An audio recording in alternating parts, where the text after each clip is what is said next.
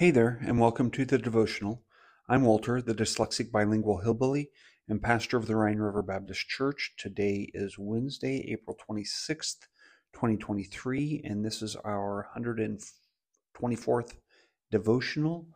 And I apologize for not coming, uh, getting one out yesterday. Uh, I, did quite a bit of driving yesterday and uh, just didn't get back home in time to to get one done. So, um, but today I'm going to uh, do what I had intended to do for yesterday, which is to uh, just take a quick look at uh, the call of Simon, uh, sometimes called Simon the Zealot or Simon the Canaanite, and uh, or Zelotes uh, is another way to to say his his second name he's called the Zelotes. Um, but Christ was about the Father's business when he was calling Simon, even. And we don't know a whole lot about him. We find him in uh, Luke chapter 6, verse uh, 15.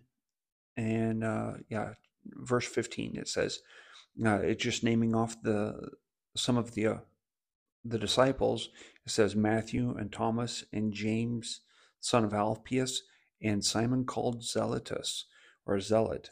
And uh, you find his his name mentioned uh, as the Zealot in Acts chapter 1, verse 13, but you find him mentioned as Simon the Canaanite in Mark chapter 3, verse 18, and Matthew chapter 10, verse uh, 4. So it's it's interesting to see that he has those two different names and neither one of those names uh, seem to me to uh, be uh, names that would um, be uh, endearing to a person. They're almost like a, uh, a slur on a person. Uh, maybe his past life. when they call him a, a zealot, maybe he had been very militant, very active in politics. Uh, and, and if you disagreed with him in politics, uh, the zealots were known to assassinate their their opponents if they thought you were a threat to them. And so uh, maybe he was part of that group, um, you know, which wouldn't have uh, endeared him to a lot of people, uh, especially uh, people that were just trying to to get along and, and eke out a, uh, a survival there underneath Rome. Uh, you know, with all the politics that were going on, the zealots would have been one that you would want to avoid. Uh, but then you also see that he's he's mentioned as Simon the Canaanite. And, and, maybe he came from the wrong side of the tracks. Maybe he came from uh, a wrong place. Maybe he was just uh, one step away from being a Samaritan. I don't know. Uh, the Bible doesn't tell us a whole lot about that. And that's one of those great things uh, that I find in Christ that uh, when we are in Christ, when Christ calls a person, like Simon here, um, his whole life is forgotten. He's mentioned right in there with uh, the other uh, disciples maybe uh, when Jesus said he would be betrayed, maybe all the other disciples were thinking of Simon instead of Judas. Uh, Simon would have been maybe the obvious candidate for uh, s- someone that uh, would betray Jesus because Jesus wasn't radical enough for them.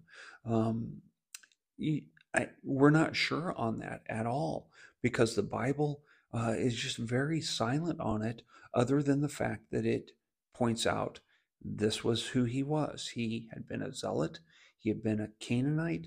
Uh, he he might have had a uh, a sordid past, you might say, but when Christ calls and and we follow Christ, uh, we're part of the family.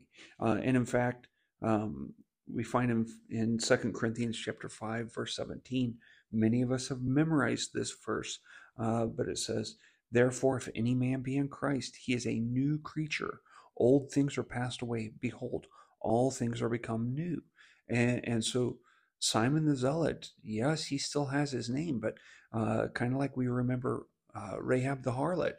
Uh, she was a harlot, but now that she had uh, trusted Jehovah God, uh, Yahweh, uh, now she was part of his his people. And, and I find in Christ there's no difference. Uh, the Bible tells us between Jew and Greek, there's no difference between bond and uh, the, the, servant and the free person. Um, there's also no difference uh, value wise in gender. Yes, we might have different roles or different responsibilities, uh, but we we do have the same privileges because we find in Romans chapter 8, uh, verse 16 and 17, it says, The Spirit itself beareth witness with our spirit that we are the children of God. And if children, then heirs, heirs of God, and joint heirs with Christ, if so be that we suffer with him, that we may be also glorified together. And, and I really think in our day and age, when we live in such a world of canceling and in a, a world of division and uh, just the toxic environment in which we live, uh, it's not that much different than what the world has been all along. Uh, it, you can look back through history, uh, look at um, Babylon, and, and, when Nebuchadnezzar casts the three Hebrews into the fiery furnace. Why did he do that? Because he just hated what they had to say. Uh, it wasn't the first canceling, and it wouldn't be the last. Uh, he was trying to cancel them, but God took care of them. Uh, in our day and age, people are trying to cancel others left and right. But if we're in Christ, we don't have anything to fear uh, because Christ tells us uh, that we should fear him that, that can kill both body and soul and not be afraid of the person that can just kill the body. And so, as we look at this and think about Simon and, and what kind of an impact he had, um, we're not sure of all of that he did because his impact is pretty silent, but we know he was there and we know he was a part. And we know he died for the cause of Christ. And the testimony that he had will live on because of what he did. And I think only in eternity will we know all that he did for Christ. But uh, that should be an encouragement to us to, to remember that this world is not our home. This world is not all there is. If that's if this is all there is, uh, like Paul said, we are of all men most miserable. Uh, but we have something more to look forward to, just like Simon did. And so I hope that's an encouragement to you, uh, just to no matter where you're from, what you've done, what your past is, in Christ, you're a new creature and you can move forward with confidence there. So uh, just take that to heart and keep pressing on towards uh, the high calling that we have in Christ. Until tomorrow, auf Wiederhören.